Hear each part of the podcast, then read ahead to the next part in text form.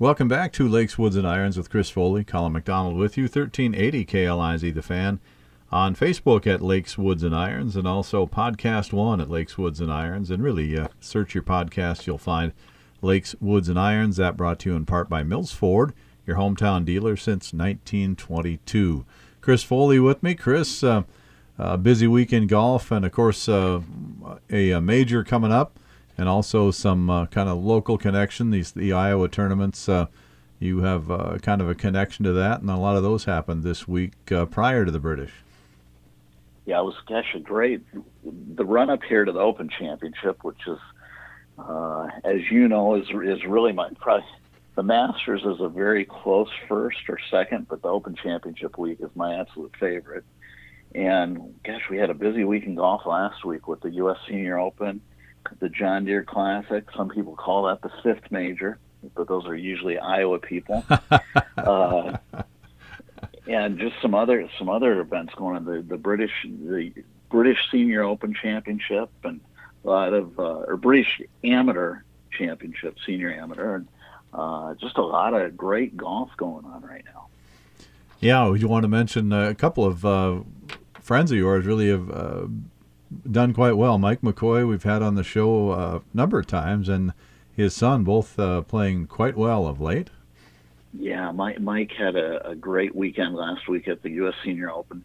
You know, Mike has uh, you know one of the great amateurs really of all time, not just in Iowa, but uh, Mike. I think he played that was his 68th or 69th uh, USGA championship, which is absolutely phenomenal. It ranks right up there. It's second or third in the number of players to play all time in USGA championships, and he uh, he made the cut at the uh, Senior Open in, in Omaha, which was won by Jim Furyk, and I think finished about you know 58th or 59th.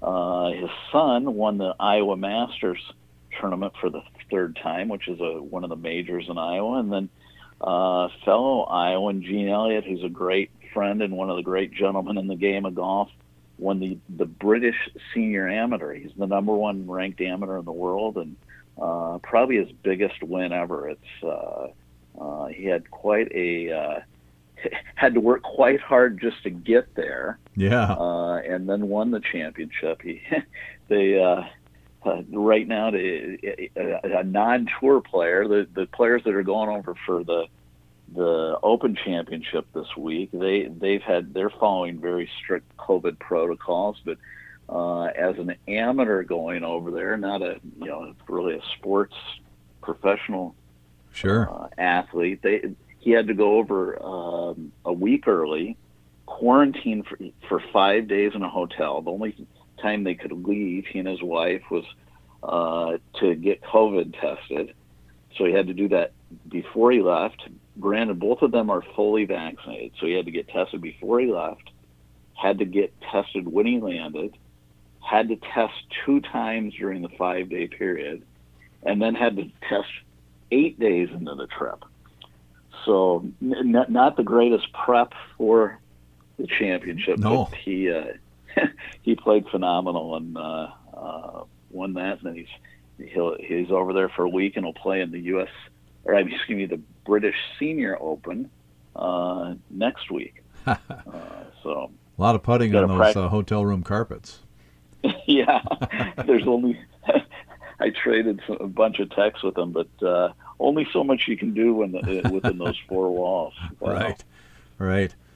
And uh, Furyk wins, and uh, Lucas Glover won after ten years. That's a good story. He's kind of uh, uh, he was a guy who who seemed like uh, well, he was a young gun for a while. Everybody, I think, thought uh, he would win more than he has, and now, after 10 years, wins again. Yeah, great story. Story of, you know, another one of those stories in golf of great perseverance. And, um, you know, he, he, Lucas Glover has always struggled with the putter. And on the weeks he's putted well, he's done really, really well. He won the U.S. Open on a week that he putted phenomenal at Bethpage and you know it's his game. He's always been a, a good ball striker, played well tee to green, but is one of those players that's that's struggled with the yips and Um, you know, even when he's playing well, I, I, I remember Wells, Wells Fargo a couple of years ago. He, uh, I think he shot. Well, he, he had a putt to shoot 59 or 60. He legs it up. Uh, you know, or he hits a good uh, a putt 459 and leaves it about eight feet short. Then he then he puts it to about a foot, and you know kind of yips that into the hole. So yeah, you know, he goes from shooting phenomenal round to 59, still a phenomenal round to 61, but you could really tell um, the the putter can left him on that on that final hole. So um, great story to see him him play so well last weekend. And you were talking about travel there. Pretty good thing that uh, Zach Johnson didn't get on that airplane from Iowa to uh, the British Open. That that could have been oh, a disaster.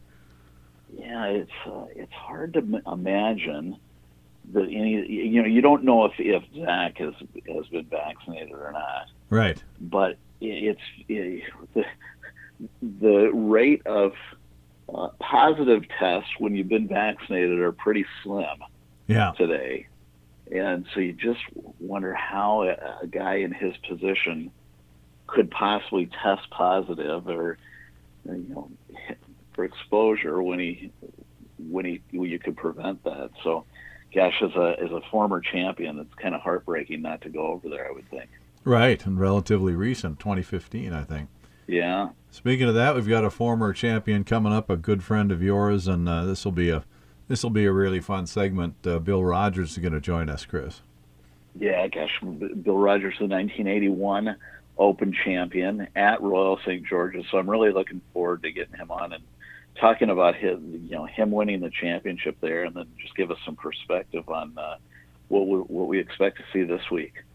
It was funny you watching Golf Channel talking about Royal St. George's. The talking heads were really, uh, really differing on. Uh, uh, uh, Brandel Chamblee, I think, was saying it's one of the his favorite courses ever, and uh, yeah, a couple of other guys are going, it's too quirky for me. I don't like it, that kind of thing. So there's going to be some uh, uh, always interesting bounces at all the British Open courses.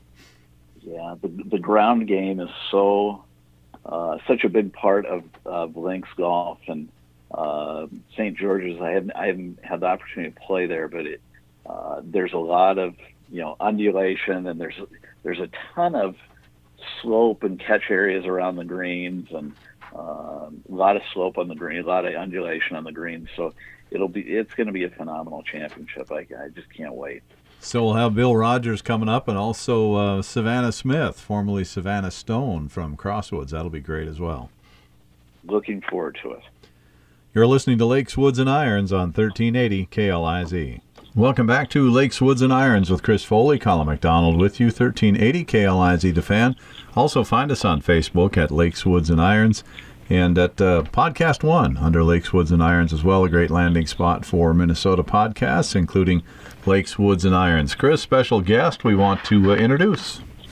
Yeah, I want to introduce Savannah Smith from Crosswoods Golf Course in, in uh, Pequot Lake. Savannah, welcome to the show. Hey, thanks for having me. Savannah Stone. well, formerly.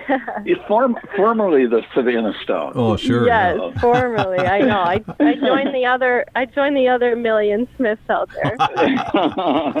right. Uh, Savannah, you're uh, are you, you're the head professional at uh, Crosswoods, and your your family has owned the golf course for many years, and uh, after finishing school and spending a couple of years away, you're back in the area. So w- welcome back. you have been back a couple of years. Uh, give us a little bit about your background. Yeah, absolutely.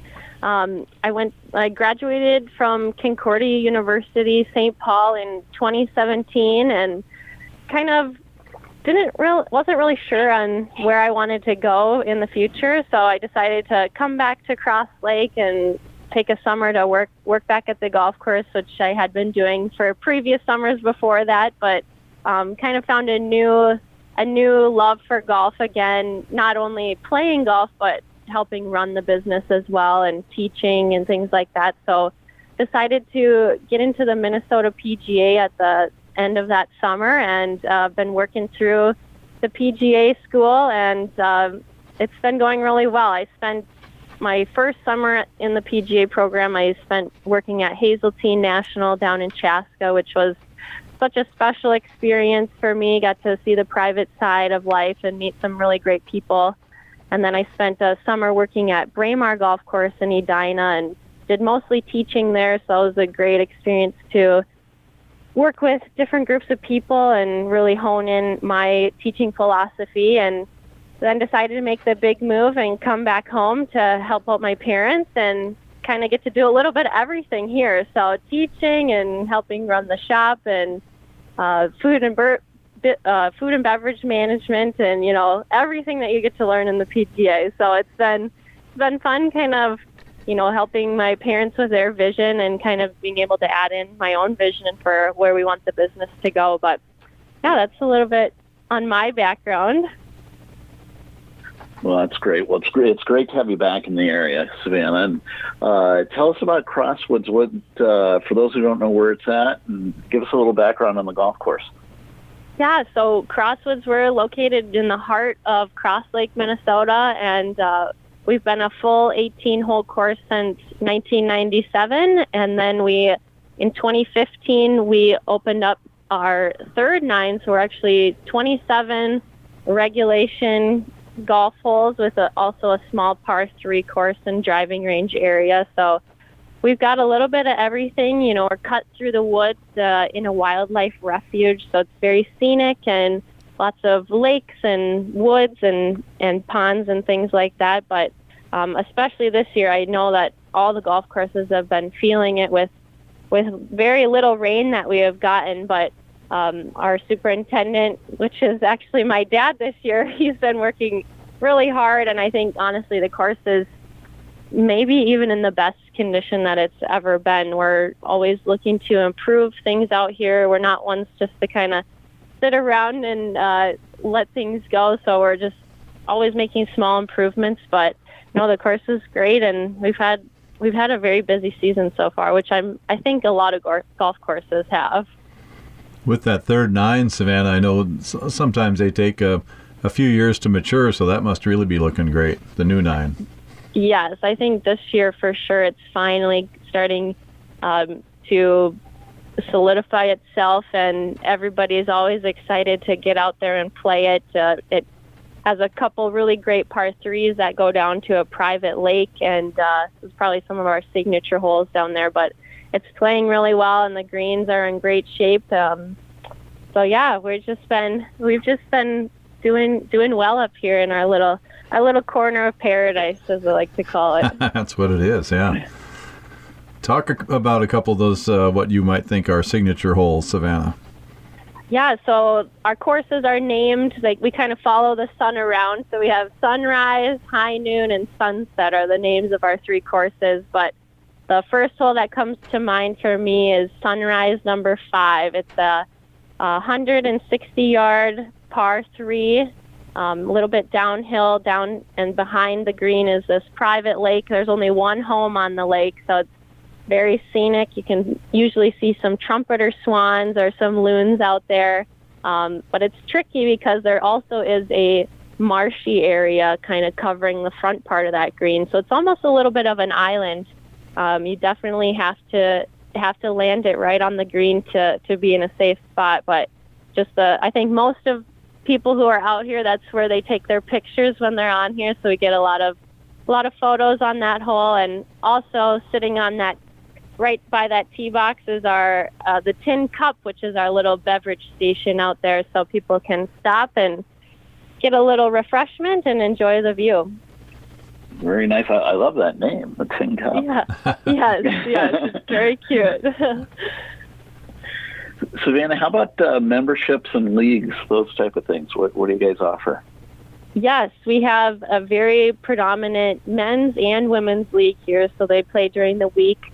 Um, you know, we have over a hundred people in our men's league and over 40 ladies in our women's league. So very good membership, and they have been very strong for the last 10 years or more.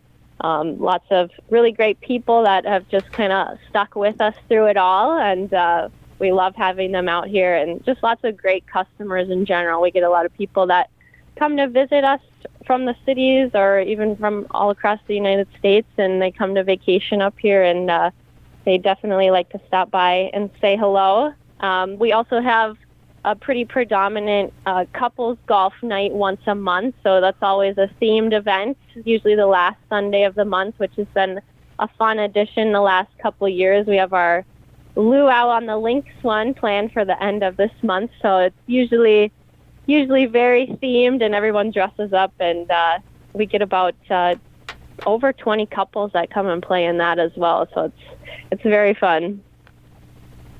Chris has always been a big proponent, Savannah, of um, more ladies getting into uh, the PGA as professionals, like like you're you're doing, and uh, I guess you guys really have some common ground there, Chris. That's been a real passion of yours to get young people into the profession of golf.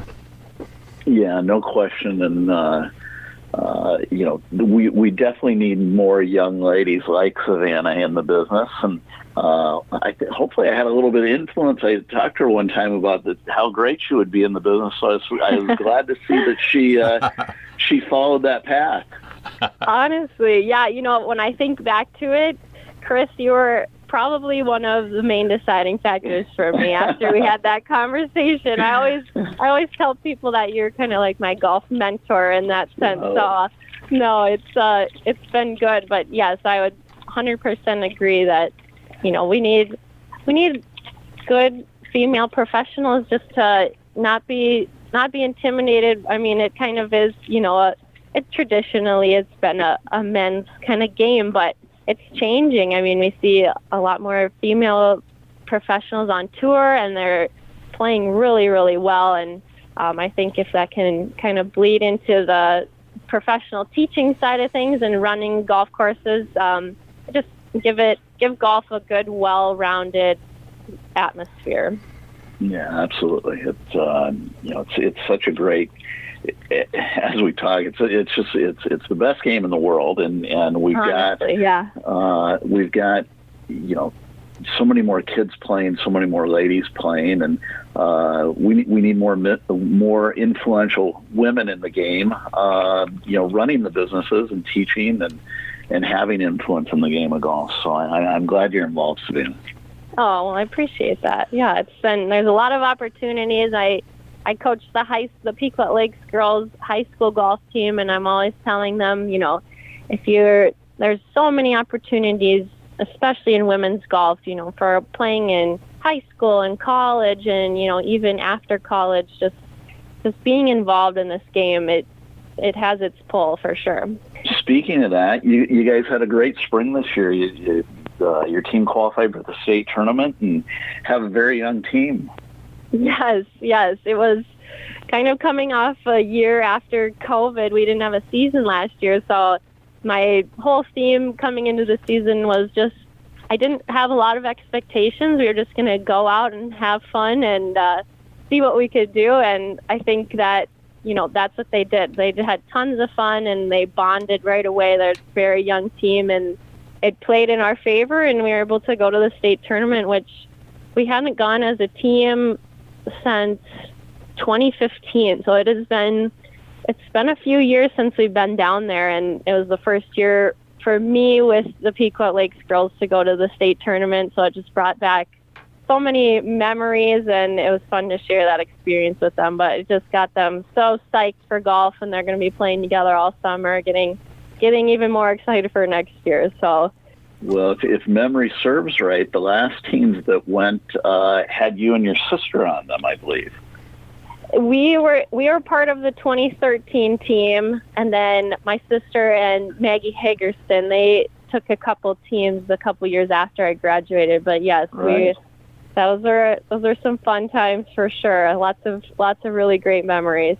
Oh, Savannah, you wanted to talk about an August event you've got coming up at uh, Crosswoods. It sounds good. Yes, we are actually hosting our first Minnesota PGA event in August. So we're hosting the Team Gilboa Athletic Scholarship Pro Am tournament. So we're getting inviting pros and amateurs from all over the Minnesota section to come up and experience Crosswoods for a great event just to kind of get young athletes the ability to participate in the in the sports that they love. So we're getting excited for that. We're getting a lot of signups and getting the course prepped and everything. But uh, we're so excited to kind of show off Crosswoods Golf Course a little bit to maybe some people who have never never ventured up this far. So yeah, we're really excited. And if there are any pros or AMs out there who are interested, please please feel free to reach out and we'll we'll get you get you signed up for that one. But no, it's gonna be it's gonna be a fun. The Minnesota section is such a great section, and they do so many wonderful things. So we're just so fortunate to be a part of it and uh, help help contribute to its success. So. Well, it sounds like a great event, Savannah. Yeah. Savannah, everything sounds great. Um, really appreciate you taking the time, and uh, we want people to put Crosswoods on their golf calendar. Twenty-seven beautiful holes, plus all the other amenities out there, and plus uh, lessons and teaching available too as well. Absolutely, yes. I really appreciate you having me. It's such great, so great to chat with you guys and just talk about golf, everything that we all love. So true enough. Yes. That's Savannah Smith. Thanks for coming on, Savannah. Thanks for joining yes, us, Savannah. Thank you, guys. That's Savannah Smith, PGA professional at Crosswoods Golf Course in Cross Lake. You're listening to Lakes, Woods, and Irons on 1380 KLIZ. Welcome back to Lakes, Woods, and Irons with Chris Foley, Colin McDonald with you, 1380 KLIZ The Fan. Also find us on Facebook at Lakes, Woods, and Irons and Podcast One at Lakes, Woods, and Irons as well. That brought to you in part by Ernie's on Gull. Be sure to stop in there. Very, very special guest today and a timely guest. Chris, I'll let you handle the introductions. Yeah, I want to welcome one of my favorite guys in golf, good friend of mine, uh, the two or the 1981 British Open champion, Bill Rogers. Bill, welcome to the show. Well, thank you, Chris. You and Colin, good to be with you. And uh, golly, man, it, it, it was 40 years ago. That's a and that's forever ago. you know, I, I, was, I was thinking about that last night, Bill, because I mean, I, re, I I would have been a, a a freshman in high school that year, but I remember that that uh, that tournament vividly, and I, I had really I had gotten into the game probably three or four years ago, but I was you know such a huge fan, and I remember watching that and just. Uh, it was a phenomenal tournament, but you know it, it's you know for the fourth time since you won it. It's back at Royal St. George's. And I wanted to kind of get your thoughts on the tournament, give people a preview of the event. But um, 1981 was a, a, fabulous year for you in golf. Uh, you won well, four times, and uh, one of the great years in golf. Well, I'll tell you what. Uh, I kind of caught light in the bottle. That's a you know, give an athlete a little confidence, and you know, there's kind of he can uh, run with it, and and that was a special year for me. It certainly was, and uh, you know, as I reflect back on on my career, uh, you know, I seem to have. Uh, you know, as much success or more internationally. Uh, heck, I played a lot in Australia, Japan, Europe, and obviously in the States. But uh, uh, it, I kind of um, almost in amazement, look back and, and, and try to figure, well, why, you know, what, what was, uh, what was that all about? But fact of the matter is, you know, young, loved what I was doing, uh, loved professional golf. My wife was all in. She was a great partner in the, the whole journey. And, uh, heck, you know, uh, uh, all of a sudden things started just uh, falling right into place uh, early in the year winning Hilton Head and then finishing second in the U.S. Open to David Graham at Merion. And heck, I was beaming with with confidence, and I rolled into Royal St. George's ready to go, and uh, you know had a had a magical week. Yeah, you, when you contrast those two golf courses, Merion and, and Royal St. George's, totally different golf courses. And t- tell us about the setup. I mean, a U.S. Open setup is so tends to be so penal and you know the the R&A totally sets their golf courses up differently. Tell, tell us about that, Bill.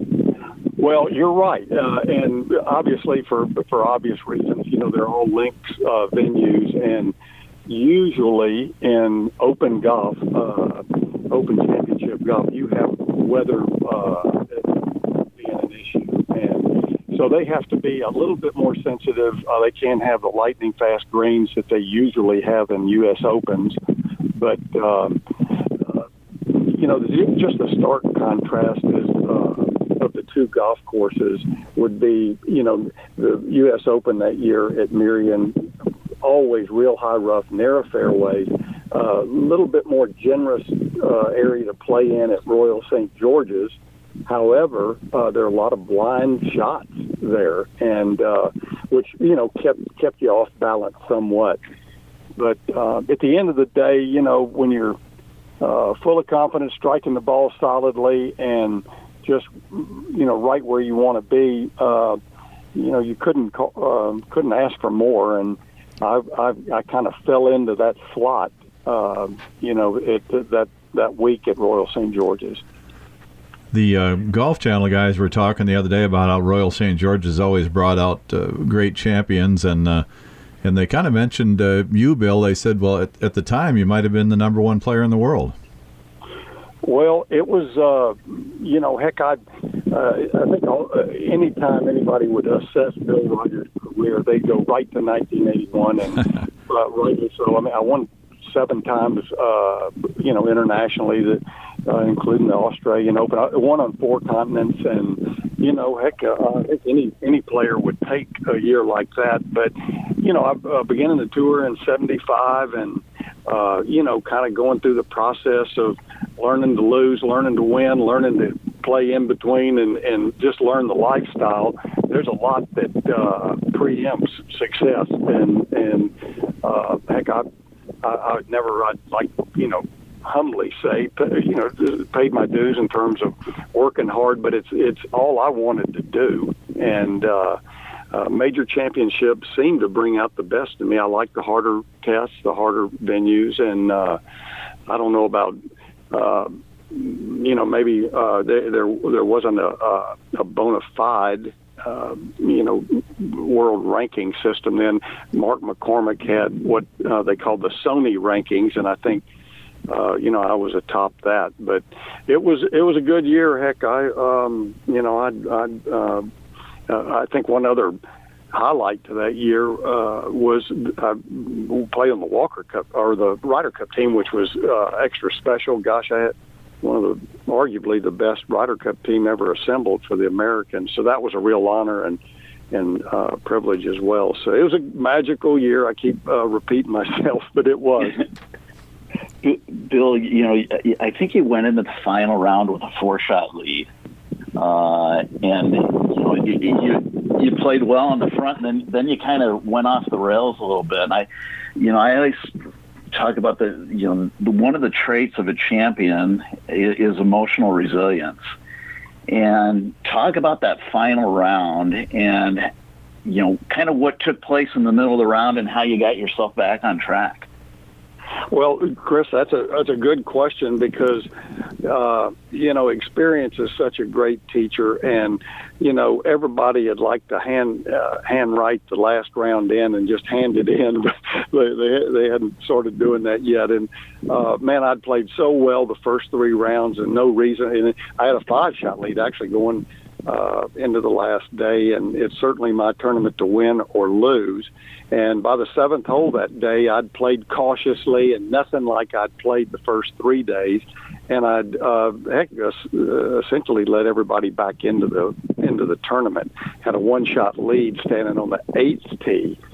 So um, anyway, uh, emotional resilience is a good way to term it. I uh, I just uh, you know there had, had been a learner of the game and knew that there uh, you know uh, panic and, and racing of emotions, racing of thoughts uh, tries to set in there, but uh, you learn who you are and what uh, how to handle those situations. And I was able to uh, kind of right the ship. And you know, really, adversity is a very good thing uh, to happen, and it will happen more often than not uh, in a in a final round of a major championship, and that can be the best thing, uh, very best thing that can happen to a player because it snaps you right back into the right now and presence of uh, thought, presence of mind, and you know getting back in the in the flow of the uh, uh, of, of what put you there in the first place. So,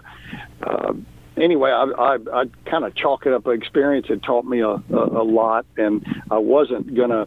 Uh, still was leading the golf tournament. Still had a lot of hole, a lot of holes to play, and uh, no no racing of thoughts. No uh, was able to kind of have clear thinking uh, on that tee shot on the eighth hole, and you know began to get my feet back under me. And that was after the U.S. Open, right, uh, Bill? Right. So you'd been through you'd, you'd been through the fire uh, shortly before that. right. You know, if you play long enough, you're gonna you're gonna see a, about all of it, and uh, you know, I think uh, the good ones they they learn from adversity, learn to embrace adversity and not fear it, and you know, we could you know kind of probably tee up a, a, a coaching or a mental coaching kind of uh, experience just in my last round there. But uh, you know, you just you take it as it comes, and you know, you you work at it, and and uh, you know, you you you fight through the tough stuff, and you know that's uh, uh, it, it it's all worth the worth the while.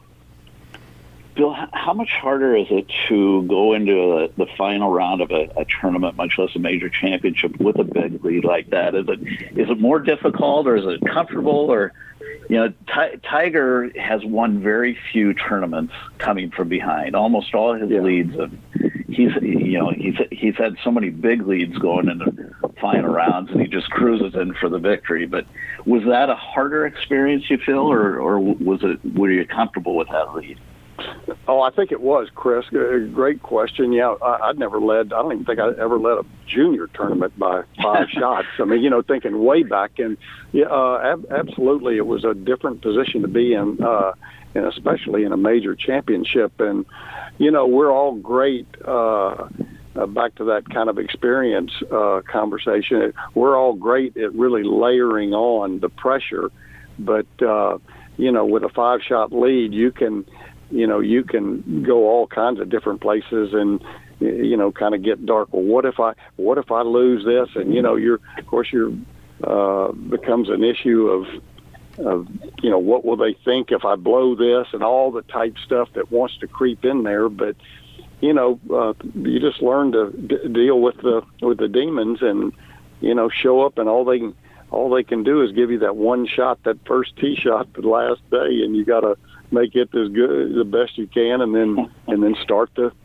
start the trip again. And so it, it really becomes kind of uh, monotonous and and routine, and uh, you know you just have to handle the rough stuff as, as it comes. Yeah. Bill, have you, have you been back to Royal St. George's many times since the uh, since your win there? Well, well, I went back for the. I was at '85 that I think Sandy Lyle might have won there. Is that right? Uh, it was four or five years after. It was either yeah, I believe it was '85. Yeah. Uh, that it returned to Royal St. George's, and uh, yeah, that was my uh, last return. And then I went over with a group of friends. Uh, I think it was in the mid uh, 1990s, and. Uh, you know it's a it's a it's a quirky, tough golf course, and if they uh, if it decides to have a little uh, weather uh, set in on the on the links there, it's going to be a, it's quite the test, I can tell you, because it it uh, foul balls just will not not work around there. What should our our listeners watch for when they when they have it on this weekend, Bill?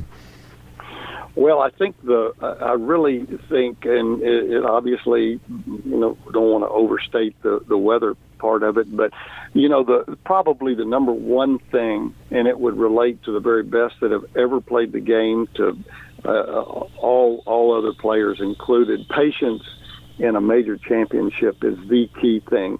You can't exactly see that, uh, but you know, with the announcing crew that uh, you know, has experience at doing these things, they they identify which players are apparently, you know, have control of their golf ball and also of their emotions, because uh, you can. And Chris said it earlier. You can really get off the rails, and you can't reel it back in. Uh, uh, it, you know, at, at these uh, at these difficult uh, uh, open venues.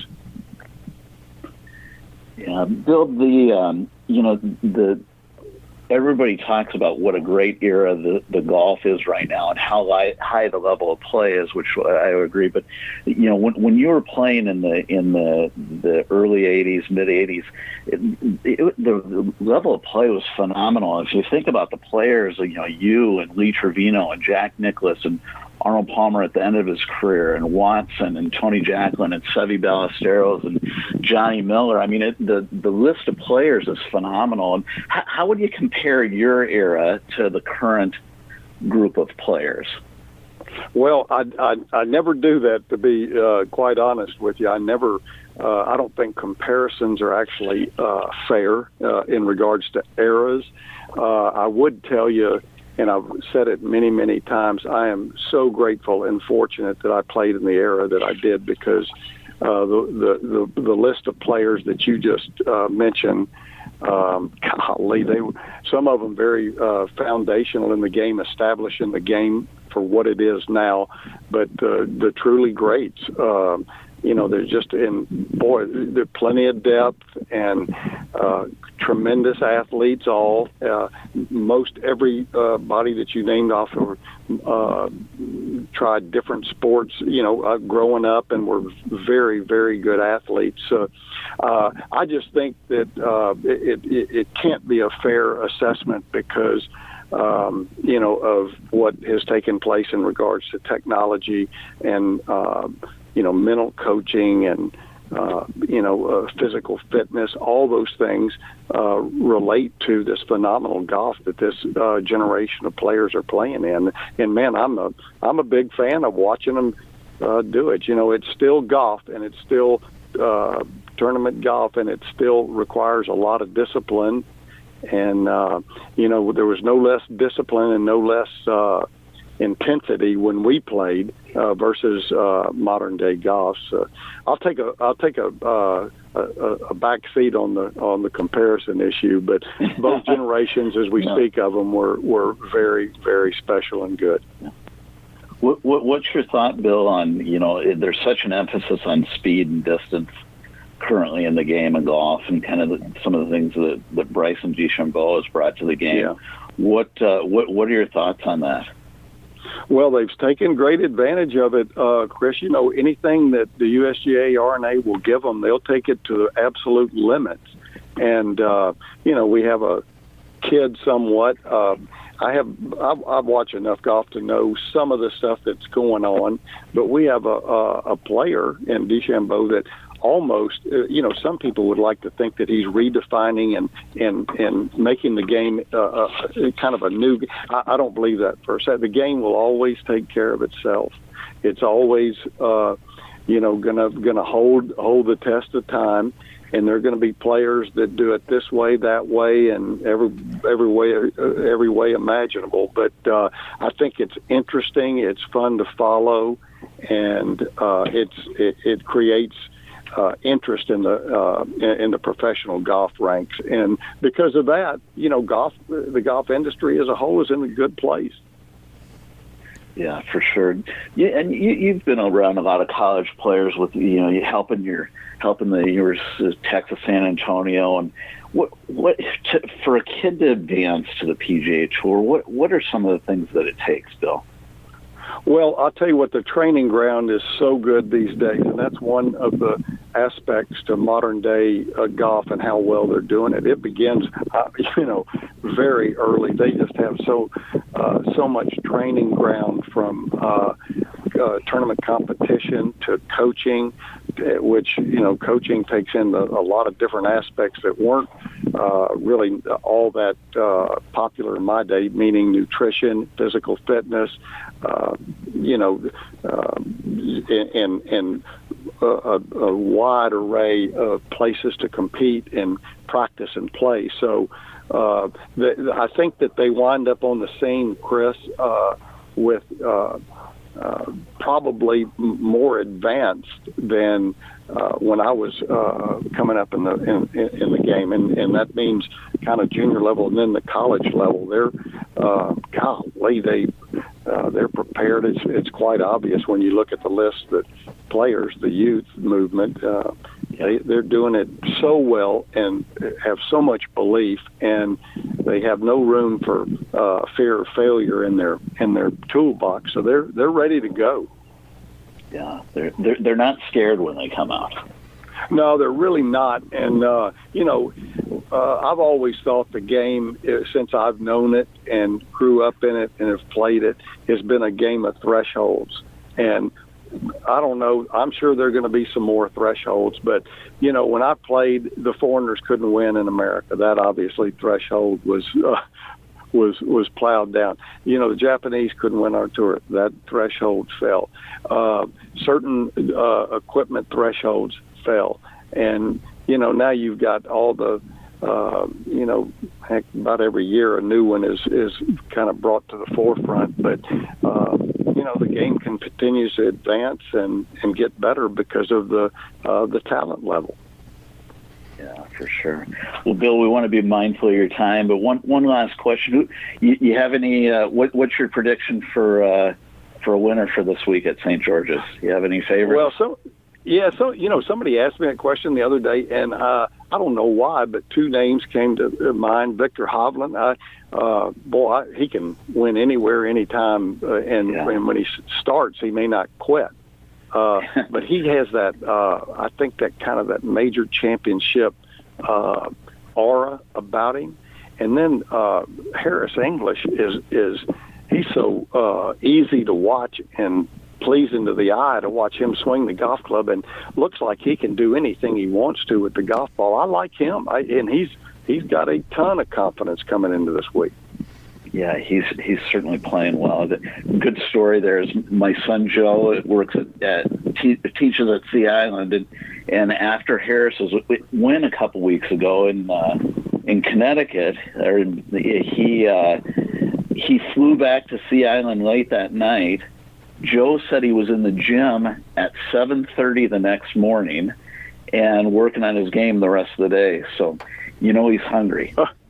Well, that, yeah, that, that boy, there's no replacement for you know maintaining that hunger level and thirst for uh, success. And you know, you uh, those kids are are awfully disciplined in this new age of uh, the teams built around them. I think is brilliant, and uh, you know, uh, it all equates to some people doing it very special. So we'll have a fun time watching this week, and uh, it, it'll be a good test for them.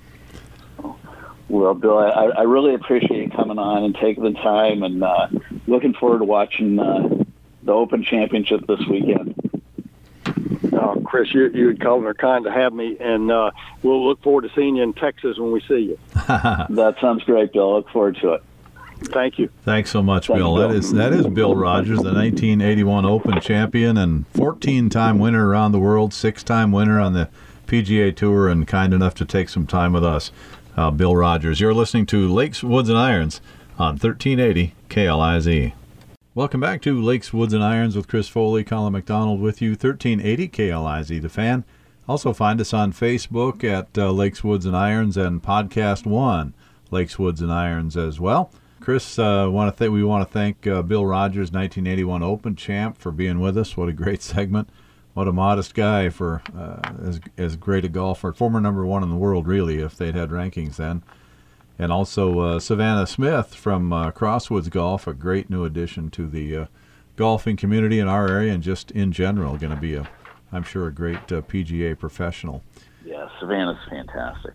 Royal St. George's uh, British Open. You've got a great love affair with uh, Scotland and Ireland, and you've taken groups over every year, really, for as for many years. Certainly, about since the show began. Uh, so you've got a quite a feel for the Open Championship style of golf, Chris. What what's it going to take, and uh, how different is the game for, uh, particularly probably for the American players? You know, it um, the biggest thing about links golf and that differs here is that, you know the, the the the ground conditions are so much firmer, and you you get a lot more kind of what nature laid on the ground as opposed to you know really well really manicured fairways, rough greens, and uh, e- even though you see a lot of brown, I haven't I haven't gotten to see much of the the pre coverage this week, so I don't know how brown the golf course is. But you know they they don't. The reason it's brown is one. It's it, it tends to be a little drier, but you know it's so sandy there, and they don't they don't tend to use as many chemicals on the golf course. So green is not important to to the Scots and uh, in that part of the world. They they let the golf course kind of go as it does, but the, the fairways are absolutely fantastic. The, the surface is great. It's just more firm. And so because of that, the ball tends to tends to roll a lot more. The wind affects the ball a lot more because you know there's nothing to block the wind. And uh, I think that the biggest adjustment is just that, in that that finding the the turf conditions and the and the wind, and there's not, not much to stop the golf ball. So you get, a, especially around the greens, you get a lot more runoff. In the fairways, uh, you know, when you get these fairways that are lined with these these deep bunkers, again, it, puts more premium on on driving the golf ball in the fairway and not in the bunkers and not in the, the tall fescue. And I, I, I read something today that they, you know, the Open Championship was supposed to be played at, at St. George's last year. COVID was canceled. So they have not mowed the rough since last year. No kidding. Which, yeah, which I, I can't, I can't imagine. And you know, I think if if you don't mow it, it, it doesn't grow as much but it uh, I would guess it's going to be boy, it's got to be just extremely long and thick, and it, it will be it'll be interesting to see what how that plays out. It's not like U.S. Open rough that's so rut that is so lush and deep.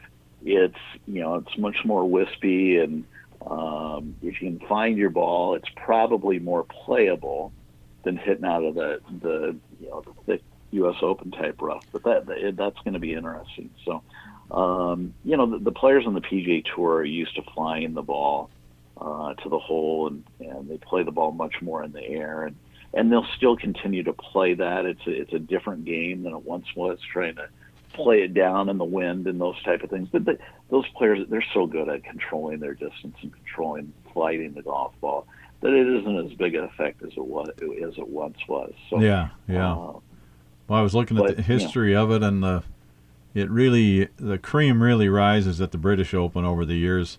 Um, I was just looking at the 19 late 1960s and early and then through the 70s. The list of champions: Peter Thomson won in '65, and he won I think five British Opens. He played the ground game as good as anybody. But then it goes Nicklaus DiVincenzo, Player. Jacklin, Nicklaus, Trevino, Trevino, Weiskopf, Player, Watson, Johnny Miller, Watson, Jack Nicklaus, Seve, Tom Watson, and that was just before Bill Rogers won it. So, I mean, those guys were probably top three or four players in the world when they won it for 10 years straight. Yeah, and absolutely. And if you, if you think about that list, all phenomenal ball strikers. Yeah. Uh, yeah all guys who just hit it hit it really pure and could control you know could control their trajectory and and their distance and um, you know what I watched a replay of the 81 Open Championship and we didn't get into this with with Bill but Bill hit so many greens and hit so many uh, shots just pin high uh, and that's why he had a, a five shot lead. All the other players were missing greens and hitting in the bunkers around the greens. And I don't ever remember in the, he, he probably did, but in the TV coverage, it never showed Bill in a bunker. Yeah. So, yeah. That's kind of like like Tiger when he won it at Lytham and St. Anne's and, and never hit it in a bunker all week. So, do you teach the uh, the bump and run game, Chris? Anytime you you know, especially for for mid handicap player, most players try to get the ball up in the air around the green. And, yeah. Um, you know, I always my adage is putt when you can. When you can't putt, you chip, and then you pitch when you have to. So meaning, you, you got to get that ball on the ground on the green as soon as you can and rolling. Your errors are much smaller there than when you try to throw the ball up in the air. And, and the average player is trying to they hit sand wedge or lob wedge for every shot around the green, and they try to fly it to the hole and um, you know your margin for error there is just very high. So seven or eight, nine around the greens on the short grass, you'd recommend. Yeah, Yeah, exactly. hmm Another good week. Be fun to see, of course, as we air. It's uh, two rounds into the British, and we'll know a lot more when we're back next week, Chris. Well, we'll look forward to a, a good summary next on next week's show. Great show. Thank you, Chris. Thank you, Mac. You're listening to Lakes, Woods, and Irons on 1380 KLIZ.